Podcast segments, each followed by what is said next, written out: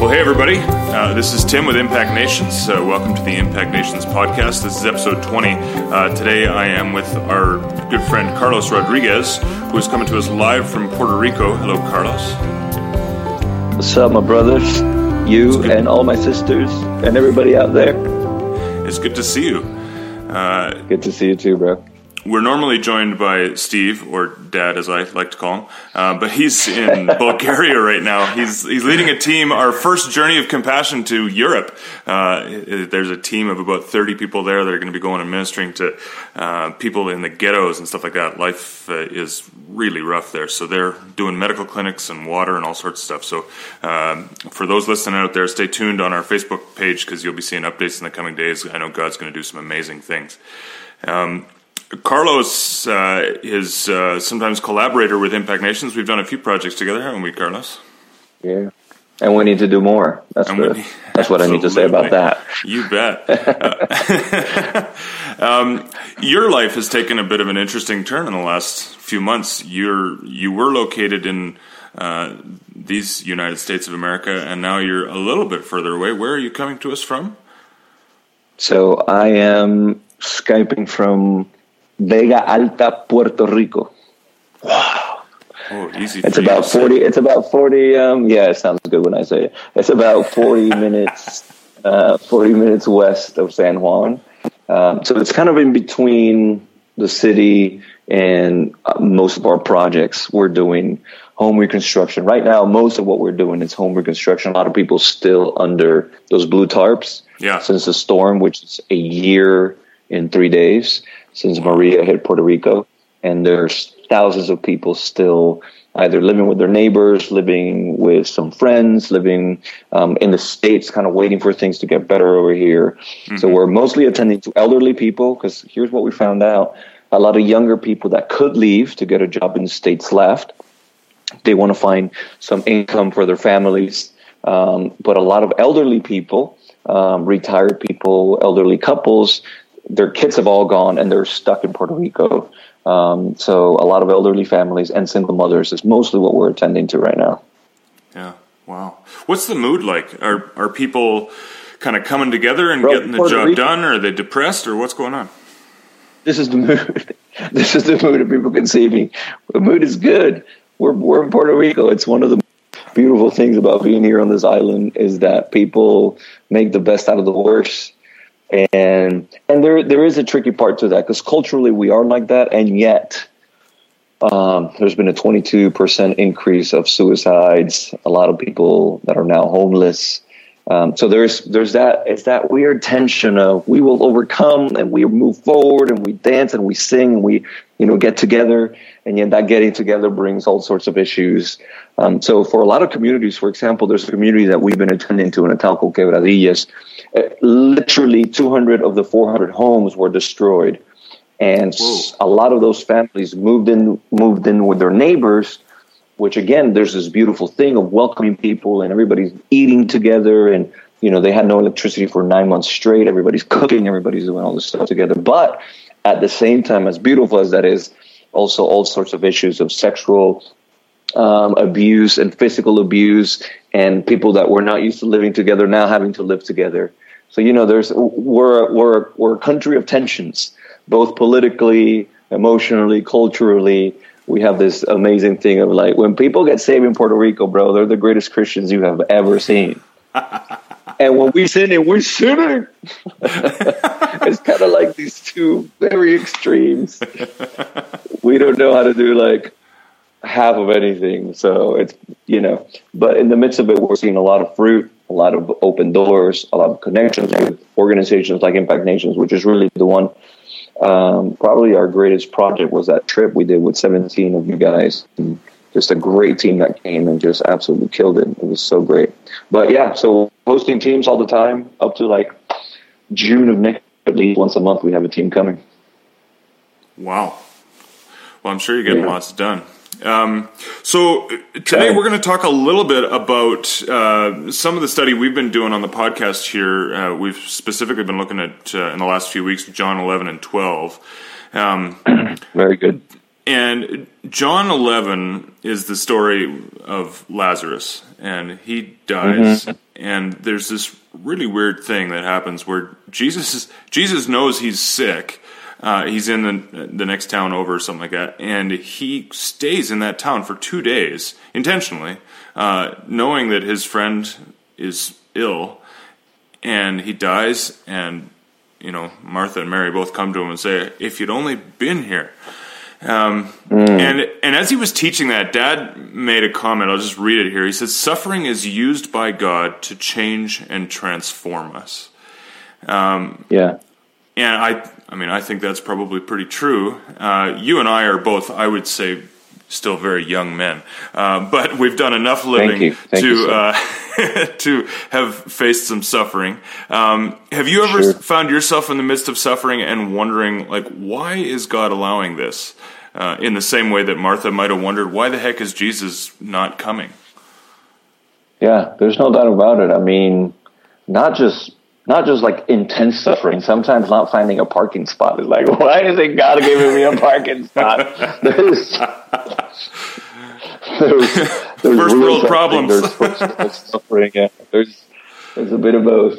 But even though it's funny, there's that thing of somehow finding fault in God and whatever it is that's wrong.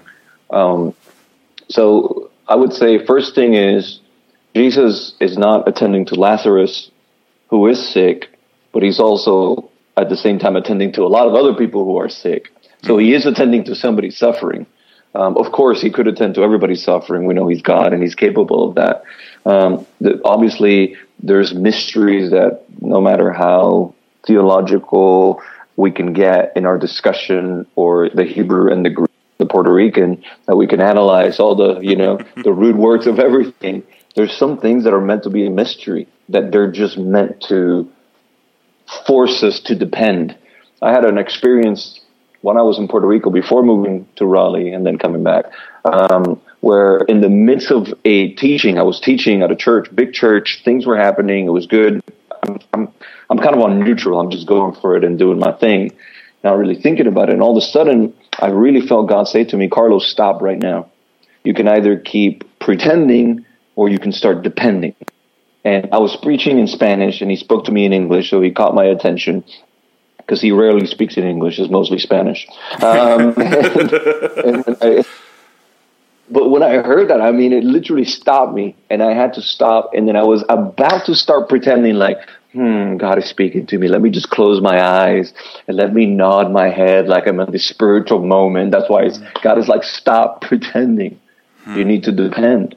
And I think both in suffering and success, we can fall into the trap of trying to be people that know what's going on. Why is it going on? Sometimes we need to like go to that basic level of just depend. We can't understand it. We're not going to pretend like we understand it. There's pain, there's suffering, yes. But why pretend like we know, we have a clue, Sometimes we just got to depend. So the church, unfortunately, has been very good at teaching people how to pretend, how to raise their hands at the right moment, or the right song, or the right out, and kind of teaching us what are the Bible verses to stand on. And all that is really, really good. But sometimes we need to get to Jesus wept, and that's it. The shortest verse in all of the Bible is that moment where Jesus wept. There's nothing else to be said. That's the verse. Jesus wept. He's not pretending, like, he's not even trying to explain at that moment specifically, like, there's this cosmic equation about why the suffering had to happen. We get to some of that later, but at that moment, there's those moments in life where that's all we have. It's just Jesus wept. Carlos stopped. Tim reflected. It's just like, that's it. And we depend on God at those moments where maybe some things need to just be a mystery, and that's okay. What does that look like? I mean, you were in the middle of preaching when he said that to you. What did you do? I awkwardly stood in silence for about 2-3 minutes, which felt like 3 hours, of course. Yeah, I bet. As people are looking at me.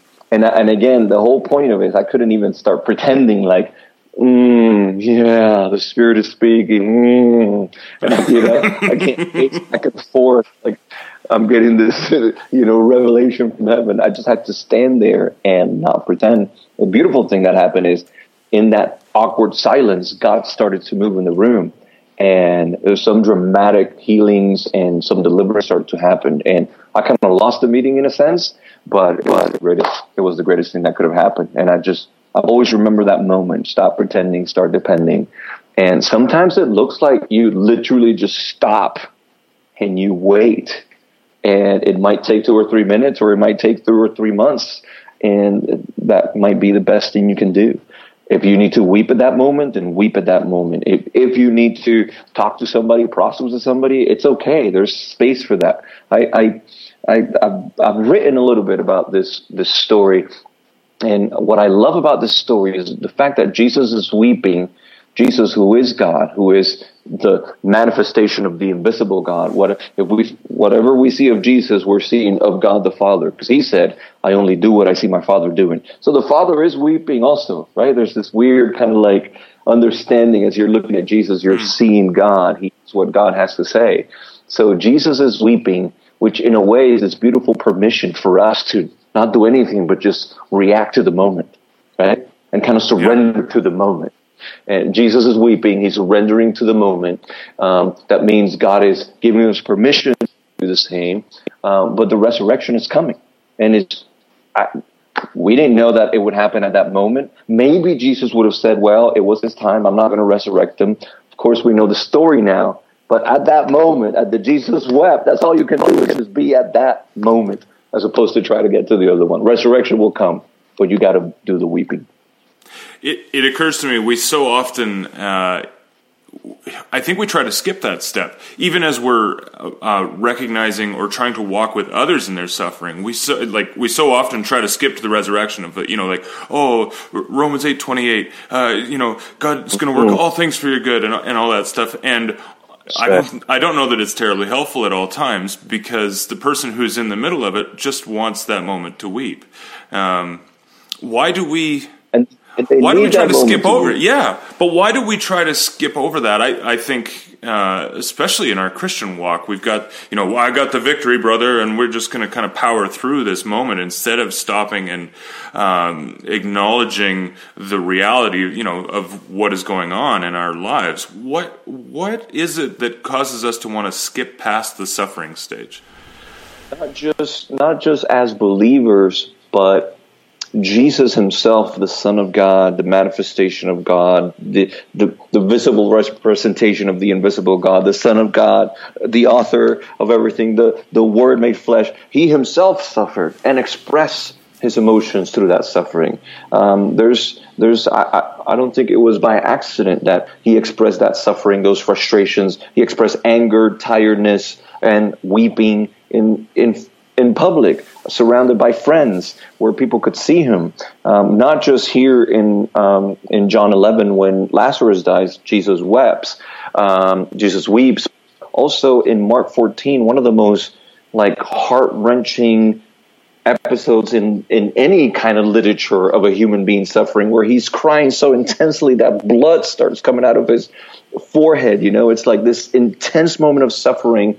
And I absolutely love that we have a picture of that. Obviously, I don't love that Jesus went through that, but it's the permission again of the Son of God, perfect in all his ways, having such an intense moment of suffering. And he gets almost Puerto Rican, because he's like, my heart is greatly troubled, to the point of death. And the disciples are obviously they missed the moment. They didn't know what's happening. Jesus knows what's coming, and he's having this very dramatic expression of pain and emotion and tears, and using that kind of language. Whereas in the church, it's like, no, wait a minute. Settle down a little bit. Just take a deep breath. Stand on the word. Just have a good moment of worship, and again, those are good things. There's no doubt about it. But if you're not first expressing what you're really going through in the midst of suffering, then you're skipping the moment where Jesus collapses on the floor in Mark 14. First time ever in the history of human beings, in all of Scripture, first time ever anybody dares to call God Abba is there. In his greatest moment of suffering in Mark 14, Jesus says, Abba, Father, let it not be my will but yours. So if we want to get to doing the will of God, we first need to allow our hearts to express themselves as they are in all honesty, and come to the Father as we are, not as we are pretending to be. Wow, that's good stuff. Have you ever gone through a season, perhaps a prolonged season of suffering, where you were expressing yourself in those ways, but then looked back, let's say, after the resurrection, as you said earlier, and recognized that God was up to something, that there was a transformation happening in yourself that brought you to a new level? For sure. 5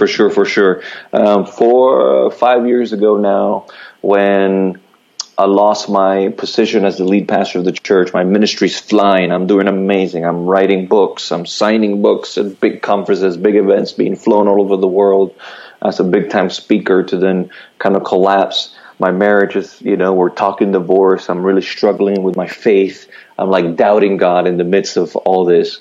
So I went through a prolonged season of suffering. I would say like 6 dark months of not wanting to get out of bed and legitimately struggling with depression and having to go to see a psychiatrist and having to go through weekly counseling. Goodness gracious, hindsight is beautiful. Right now I can talk about it and you push through, it's going to be great. But in the middle of it, it's absolute hell. There's no other word. It's just absolute hell.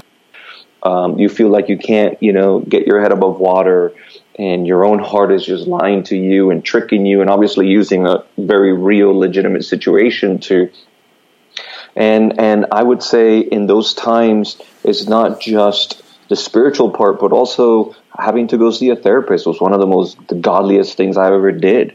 And my therapist was a Christian, but it wasn't like a Christian therapy. It was sometimes just like basic, how to deal with your emotions, how to manage a time of transition. Transition anxiety is a real thing. When you're going through major life changes, whether because you lost a job or you're moving countries, just being able to deal with that, to talk about it. And I saw God moving therapists as more than anybody else. And the consistent work of, I need to work on my heart. This is a season that I need help. I need ministry. That about it. We're not going to live in the me, myself, and I time. But there are seasons where you have to focus on that. And being able to just be honest again, either you pretend or you depend, where I'm going to depend on God. Obviously, my crap is exposed to everybody, so I might as well be honest. I'm not going to hide anymore. I might as well just go through the process and trust God through it.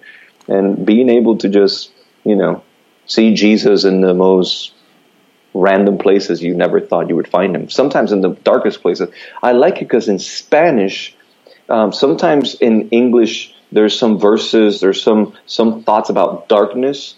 And we use in English the word darkness is 100% like a negative thing, right? Darkness is negative. Whereas in Spanish, a lot of those spaces, we use the word in Scripture, obscuridad, which is obscurity. And there are seasons in life, and it's harder to explain in English because it's like darkness. It feels like that. But what it's talking about is obscurity. It's those places like David in the cave. There's those places that are obscure that you have to kind of be outside and outside of people's, attention, and you just have to be with God in the obscure place. It's not a darkness. It's not like the enemy's in charge. It's actually God putting you, almost hiding you for that journey of healing and recovery and et cetera, et cetera. Sometimes we're doing it alone, but sometimes I think we ought not to be, and we isolate ourselves. It's interesting. When he was teaching on this chapter, he made the point that the resurrection is very much in public. Everybody's gathered around to watch this admittedly pretty awesome moment. But he turns to the others who are around and says, now untie him, set him loose. He doesn't say to Lazarus, hey, all right, get yourself out of there. Unwrap yourself or whatever. I like that. I think that for some reason we tend to isolate ourselves rather than calling on others to, hey, help me. Will you come and participate in Christ's work in my life? And we tend to just do it on our own. And I don't know how, and we talk a lot about that on this podcast in terms of kind of the individualism that's crept into the North American church. But why do you think we're so hesitant to let other believers participate in the work of Christ in our lives? Well, we spend so much time building these facades painting these masks to wear them on Sunday. And especially now with social media, even more, fixing every photo and making sure that the house in the background looks just right, and that I just got enough of the crowd that was there to make it look big, and that I just, you know. And so we work so hard at building these ideals of who we want to be that when it's time to actually like welcome people from your community that you trust into seeing the dirty, nasty, ugly spaces, it's just hard. I like to say during that season, before I crashed and burned in Jesus' name, I was so good at being vulnerable, and that people would say like, oh man, our pastor's so honest, like, you know, give you enough vulnerability that I would appear approachable, but not enough vulnerability that you would say like, oh, he shouldn't be a pastor, he needs prayer, he needs ministry. I'll give you enough so that we can relate, but not enough that you're scared of me. And we just have to get to those spaces where there's enough that it's like almost scary, like, okay, now I really, in order to engage with this person that's really struggling, I can't just base it on my mercy and my grace because it's not enough. I need the grace of God to deal with this stuff. And we need to get to those places where it's like the grace of God is the only thing that can cover and help and restore. And I saw it with a lot of friends, pastors, leaders that in the midst of crashing and burning stood there, heard me, listened, and stood by me when really nasty stuff was coming out, and it had to come out. And it was by God's grace that, you know, my wife and I were able to go through counseling and ministry and get help and continually be aware that those things are there. And why pretend? Everybody's got crap. I mean, it's just so obvious that we're all struggling one way or another. Why pretend? Let's just share it as it is. And I want to, like, as you're saying, Tim, using again the story in Mark 14, Jesus chooses Peter, James, and John, and he takes them up the mountain, and he says, wait here with me and watch, like, please pray with me. Again, they don't know the magnitude of the moment, so they fall asleep, and we have friends like that, and then Jesus is like, could you not wait 1 hour? Seriously? Like, I literally just exposed my heart to you. I'm praying dramatically in front of you. Of course, again, we, you know, because I feel more like Peter than Jesus, I'm like, you know, I understand why he fell asleep, right? So take it easy with him.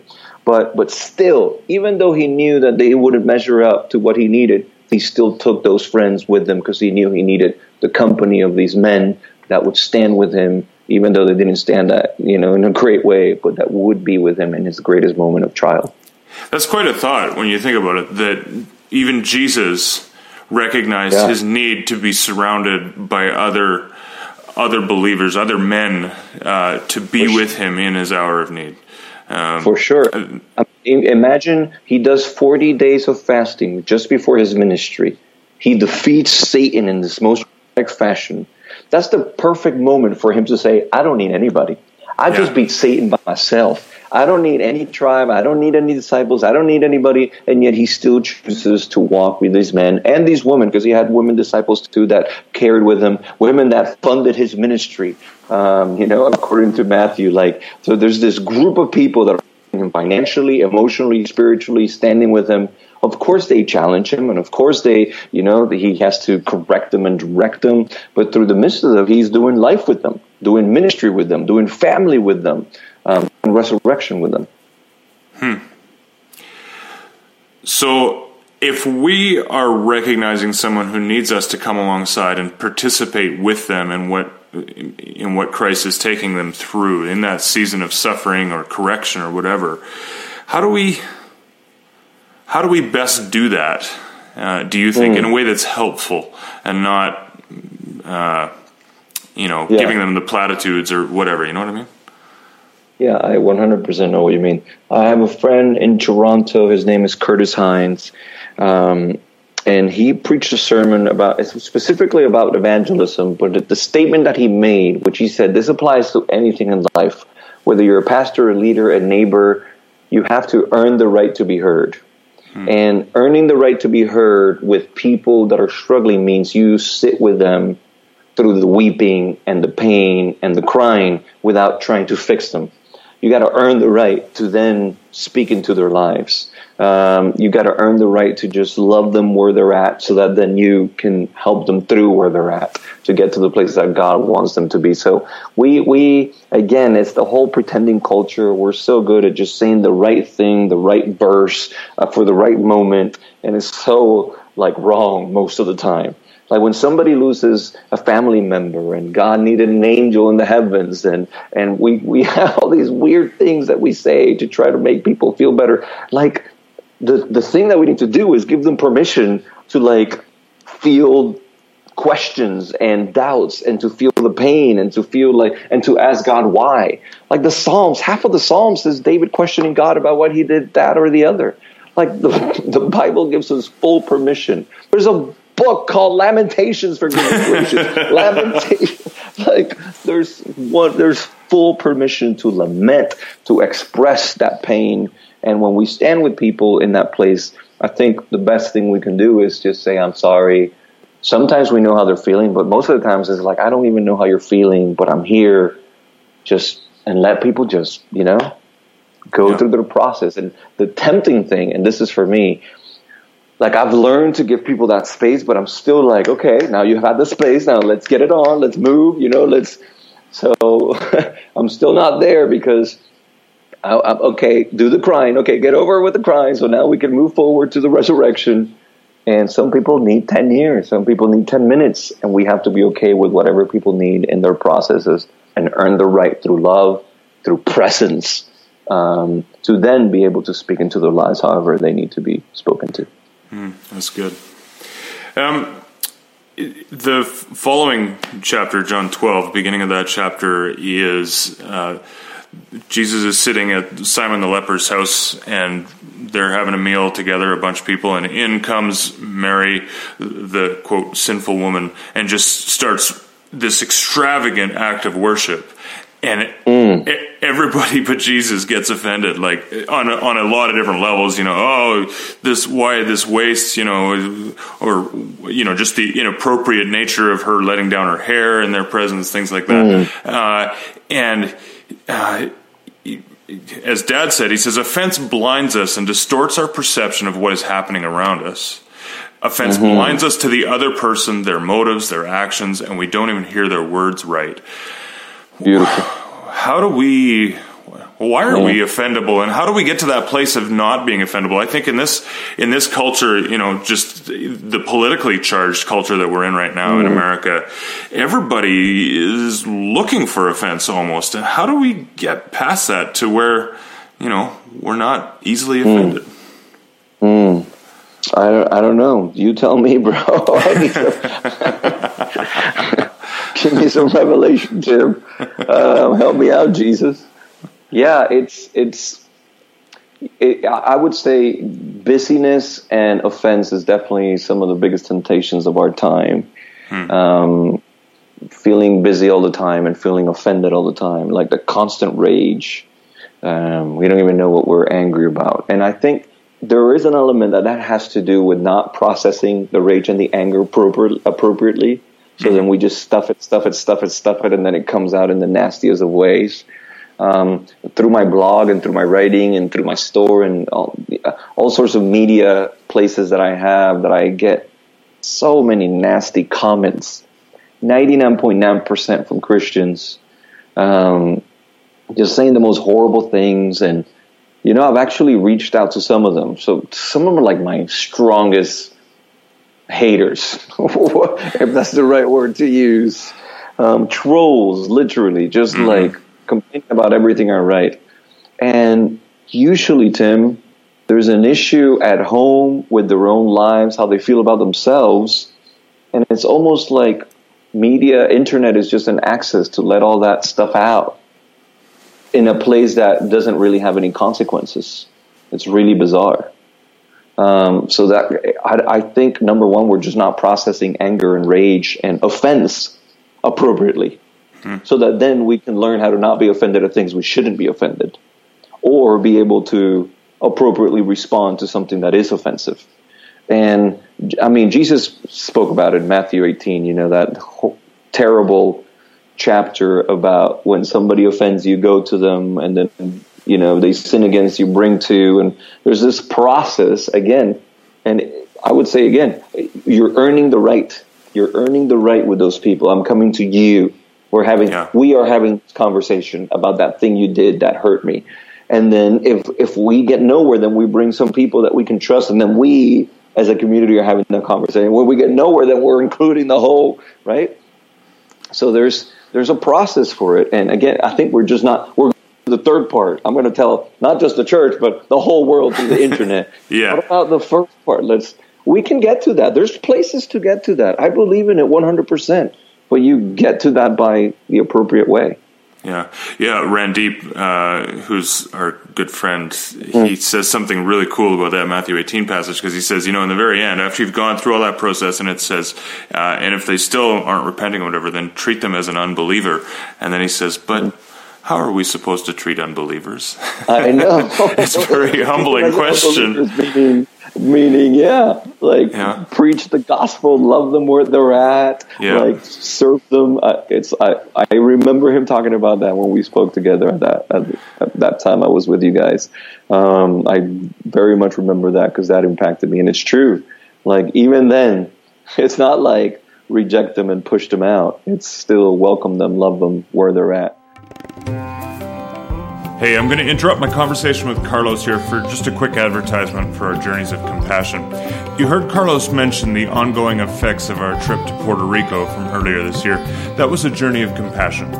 If you're new to Impact Nations, you should know that Journeys of Compassion are a really big part of who we are.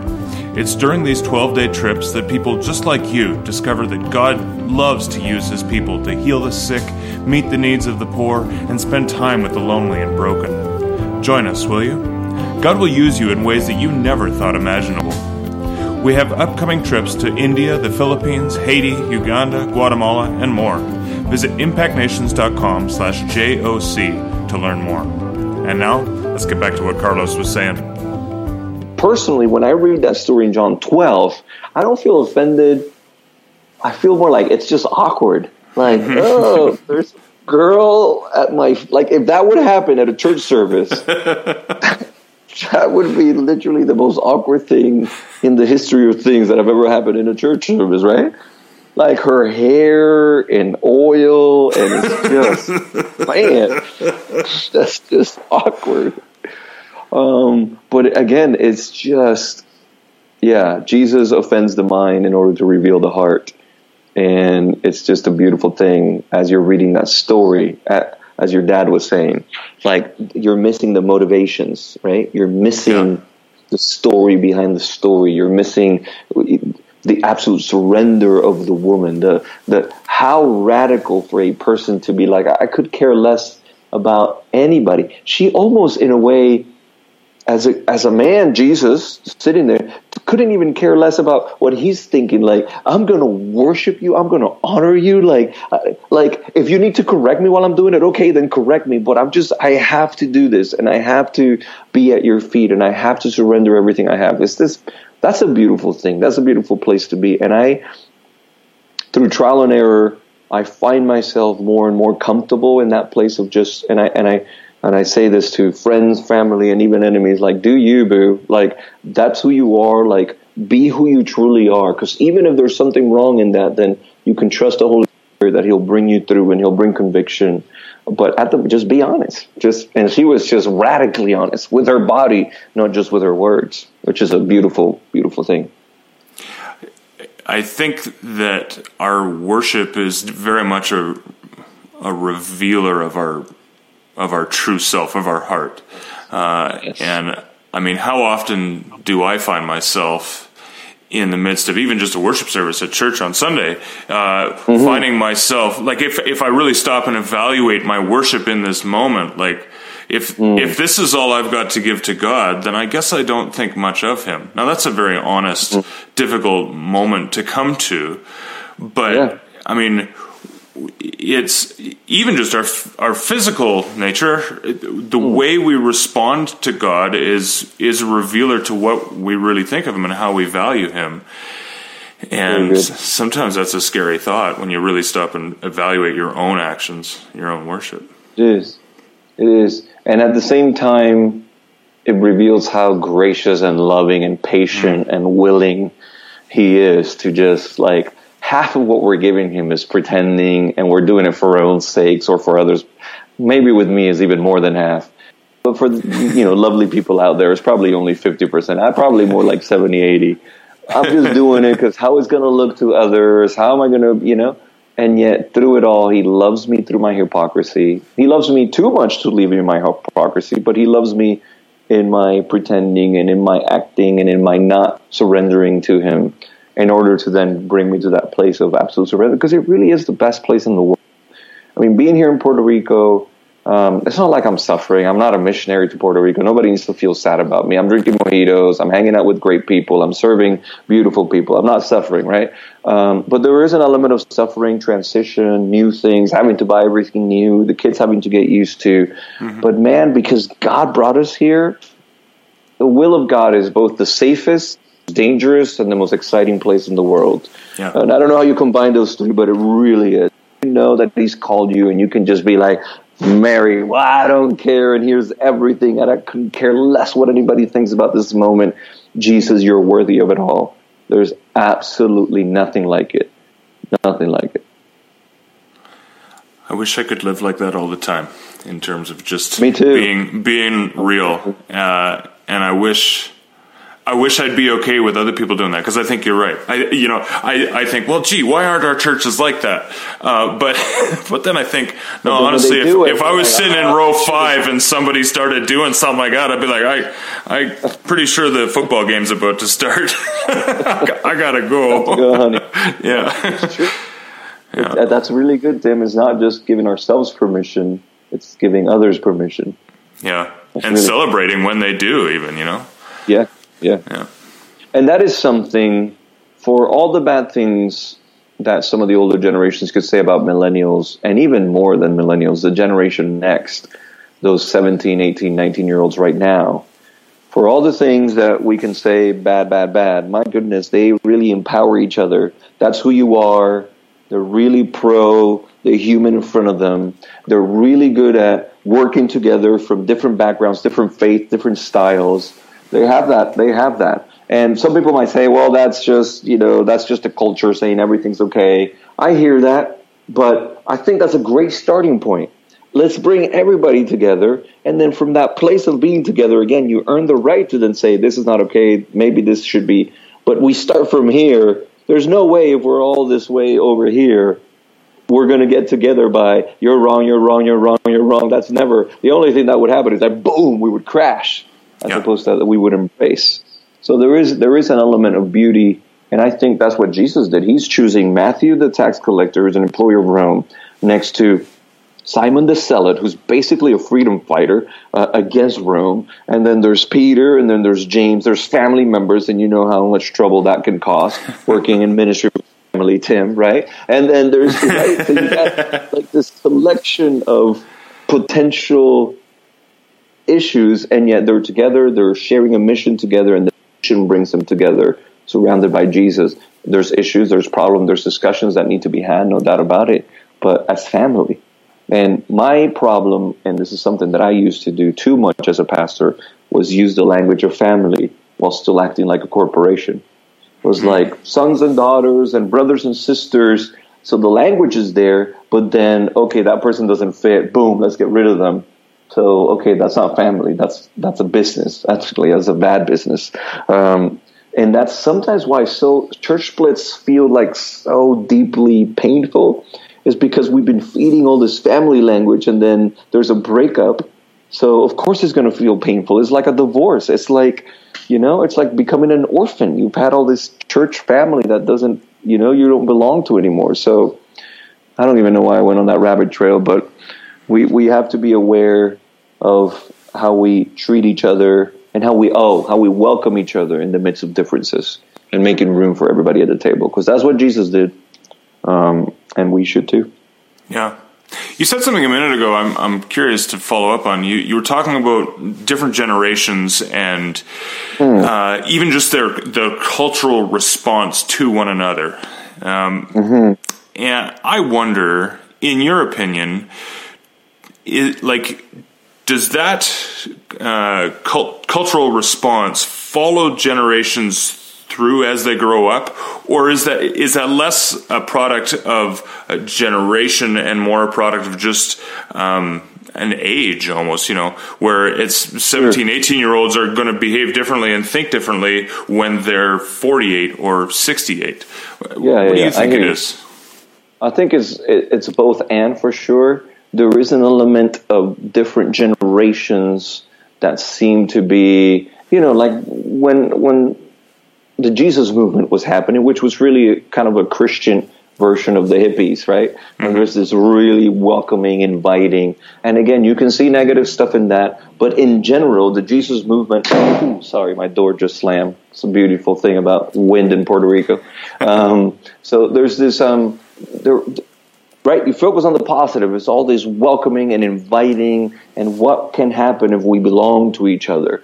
And a lot of beautiful things, like it was happening. The civil rights movement is happening, and all these beautiful things that were necessary in America were happening because of that. So there was a generational component to that. And yet at the same time, like you're saying, it's just young people. They're just naturally more like, let's bring people together. But then I remember Charlottesville happening. And a lot of those people that were marching with these torches and saying blood and soil and like Jews will not replace us, which was such a horrible moment in this nation's recent history, are a lot of young people marching with those torches. And I know this is a difficult conversation for a lot of people, but there's young people carrying on the torch of racism. And, it was terrible for me to watch because in my head, I thought, all that racism, it's going to die eventually. It's just like funky old people from another generation, who like, but then all these young people are, I'm like, oh, wait a minute. So I think there is an element that we have to honor about the different generations. Again, there's an element that is just because of age, but there's definitely a generation component. And I've been reading a lot about this new generation coming. I used to read a lot about millennials, but really I'm paying attention more now to the 17, 18, 19-year-olds because, Tim, they have so much information. Like, they have the world in their hands. Full access to any kind of experience in any kind of language, in any kind of culture, faith, whatever. So what I've been reading about is that the 17, 18, 19-year-olds right now becoming adults, they look at what we would do, like your dad, for example, their grandparents. And the separation used to be Tim and Carlos understand that Steve is from another generation. So the differences, we kind of get them, They think they're a bit older, so they think whatever because of how they grew up. But the younger generation, the degree of separation between them and their grandparents, it's not as if it was two generations, but it's as if there were four generations. That means that for them, going to a church of a baby boomer, it's like you and me having to go to the church of a person who was a slave owner who would preach like the Bible is okay with slavery. That's kind of the degree of separation. Because of the amount of information they have, because of the shared experiences that they have with each other, you talk to an 18-year-old right now, they all have a friend who's homosexual, a friend who's a lesbian, a friend who's a Muslim, a friend who used to go to church and is an atheist now, a friend who's this. We didn't used to have that. When we didn't have internet, you're just friends with the people from your church and maybe that one friend from the neighborhood, right? So your exposure made you kind of understand much better your father's and your grandfather's experience. Their exposure is separating them so, like, it's like, again, it's like a four-generation. That's never happened before in the history of mankind. So the church needs to wake up because to attend to this generation, we're having conversations like you and me. We're having conversations that we might feel are like a bit awkward, but we need to have them. For them, it's like, what? You're still talking about that? Like, what? The church is still, what's going on? Like, they're already, you understand? Yes. So, goodness, man, we need to wake up and do something about this because they have social media. They have each other. They have the friend in Bulgaria, and they have the other friend in Argentina, and they have the friend, and they can gather each other together. And in a way, because of social media, they grew up with technology at a level that nobody else has. They have access to each other, and in a way, why would they need organized religion? So I think the temptation for the church is to try so hard to be culturally relevant through technology. So it's like, okay, well, we've got a Facebook account or a Snapchat account. I'm too old to even know these things. But you know, we're hip with it now because we can communicate to the right audience. But the problem is, I think what you're saying is it's way beyond that, because we actually have to change what we're talking about in order to actually get their attention. It's not being in the venues, it's having the right conversations in those venues, for sure. And that's a very good way to say it. Again, if you're there, but you're still doing the same thing we've been doing for 40 years, and it's not that the church needs to adjust itself and try to be relevant. No, it's that the church actually has the solution. I was also reading about depression and suicide through the roof, right? We're the most connected generation, and at the same time, the most disconnected generation. Probably correlates to the fact that we feel like we're connected because we're online, but we're actually not. We're really disconnected. Actually, gathering in church meetings is one of the healthiest things. Forget about the spirituality of it. If you think about just human nature, science, the brain science, gathering in community, being able to hear yourself singing a song that 50 other people are singing, it actually heals you. It connects you. It makes you feel like you belong. It boosts your immune system. It's a powerful thing. The church in community, the language of family, if we did it not just by language, not just by words, but by action, we actually have the solution for a generation to be welcome, to be empowered, to be listened to be corrected and directed as it needs to. But from that place of family, we definitely, I agree with you, it's not being on Facebook. It's what are we talking about? It's what are we addressing, and how are we addressing, and to whom are we addressing it? So what conversations are we not having in the church that we should be having more often?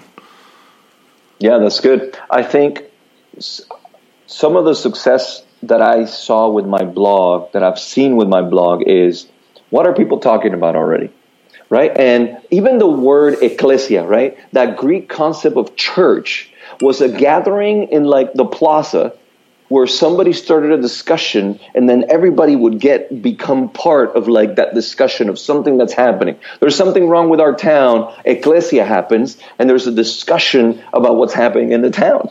Right? And that's where Jesus comes in, and he turns that gathering into, let's talk about what's happening. There's a problem with leprosy. Well, let's heal the people with leprosy. Let's talk about what the Old Testament talked about leprosy. Let's reveal now the grace, right? The touch of Jesus. And so the church still has that concept of the gathering, but what do we do in the gathering? Address the things that are being addressed. I fell into that too many times. Things happening on social media, discussions happening in our nation because of politics or abuse or whatever, all these things happening. And on Sunday, it's let's just focus on Jesus. And Jesus is like, I care about that stuff, right? I came to save mankind from that, right? Can you please include me in those conversations that everybody's already having? Why are we going to sit for 2 hours and pretend like we're not having those conversations on race and sexuality? And let's have those conversations. And I think, if Jesus really is the savior of the world, then let's start including Jesus in the saving of the world. Bringing the gospel into those stories, into those discussions. And I can give you the list, but I think the list is the people are telling us. Social media, in a way, is communicating, hey, we need a solution to this. Church, pay attention. What are we meant to do about all this sexual abuse? Okay, this is what Scripture says. This is what I struggle with. For those of you that have struggled with your sexuality, this is how Jesus brought me through it, right? And then we become part of the conversation, and with a lot of honesty and a lot of, radical, openness. Yeah, because if we're talking about If we're talking about the things that society is talking about, if we're talking about the things that are being discussed in the public square, which now is mostly social media and things, but if we're talking about those things, then actually it is very multi-generational because these things matter to everybody. And so you don't lose, you're not, I think some churches probably are culturally trying to figure out how do I bridge the gap between, you know, the 60-year-old who maybe uses Facebook just to check up on their grandkids' pictures versus the 18-year-old who's in, you know, Instagram all day long. Facebook Instagram, exactly. And how do we bridge the gap? But the reality is, if you're talking about the things that are happening in society, then they affect everybody. That you don't leave anybody out. And Jesus, he prayed that beautiful prayer in John 17, which is asking the Father to make us one as He and the Father are one. Because in that oneness, we reveal the love of God. It's not through the programs, it's not through the songs, it's not through the websites, it's through the oneness.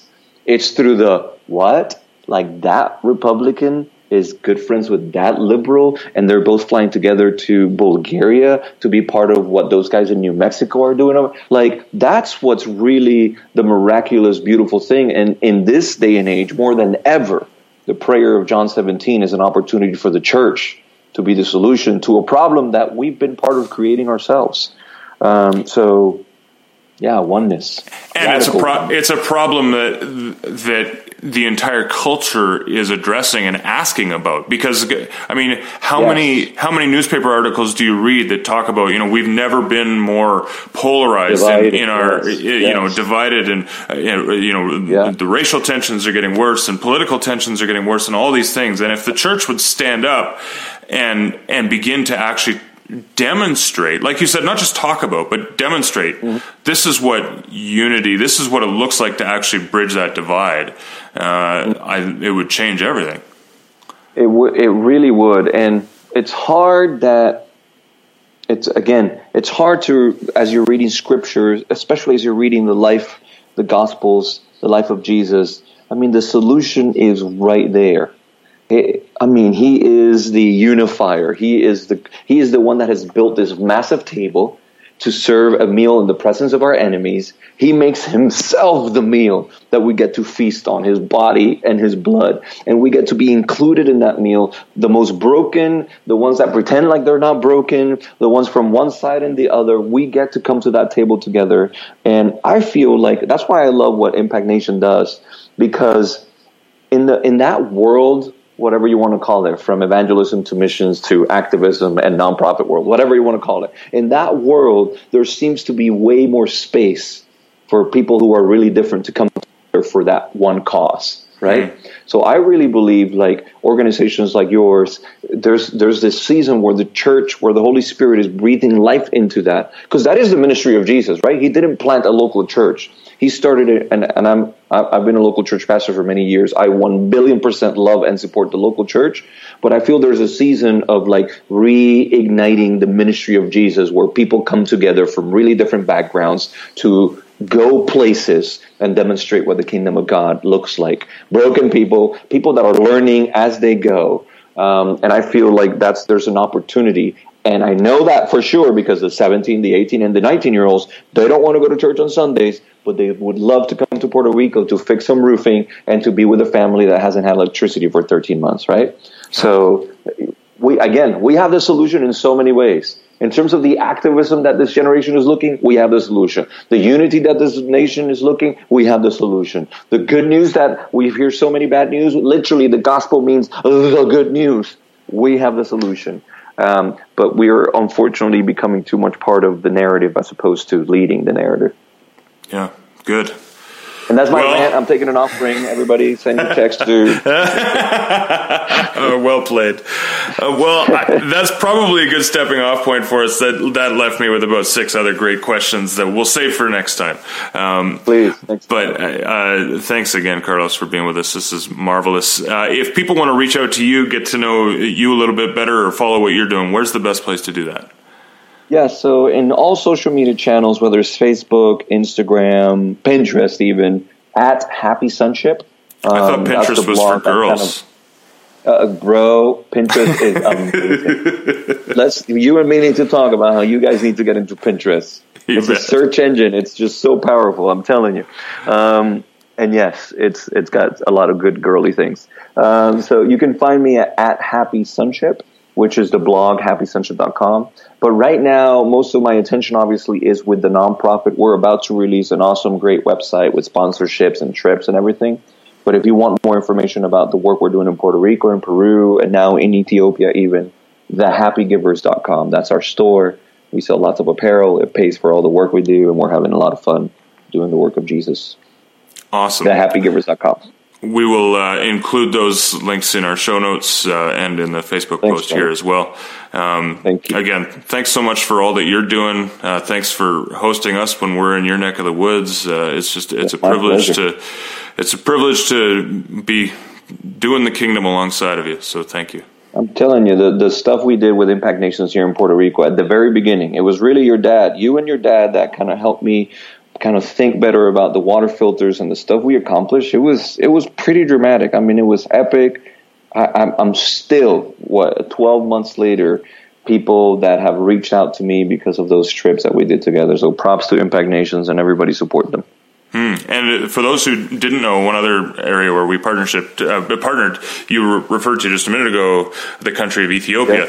Okay. And you were able to get us a bunch of filters that we put in Rick's hands, and Rick Apodaca took off to Ethiopia and worked with our friends over there. And their estimate is school starting right around now in Ethiopia, and their estimate is that when those doors open, there will be clean water for over 12,000 students and teachers as a result. So I believe it's pretty awesome. So epic. My pleasure. All right, guys. Awesome. Well, thanks, Carlos. You have yourself a great day, and we'll do this again soon. Well, I don't know about you, but I thoroughly enjoyed that conversation with Carlos, and we'll have him again real soon. Hey, we would love to hear from you. We get some emails from listeners from time to time at podcast@impactnations.com. Send us an email. Tell us how you're enjoying the podcast and what sorts of things you'd like us to discuss in the future. In the meantime, do be sure to head to impactnations.com/JOC to learn more about those journeys of compassion. Hey, have a great week.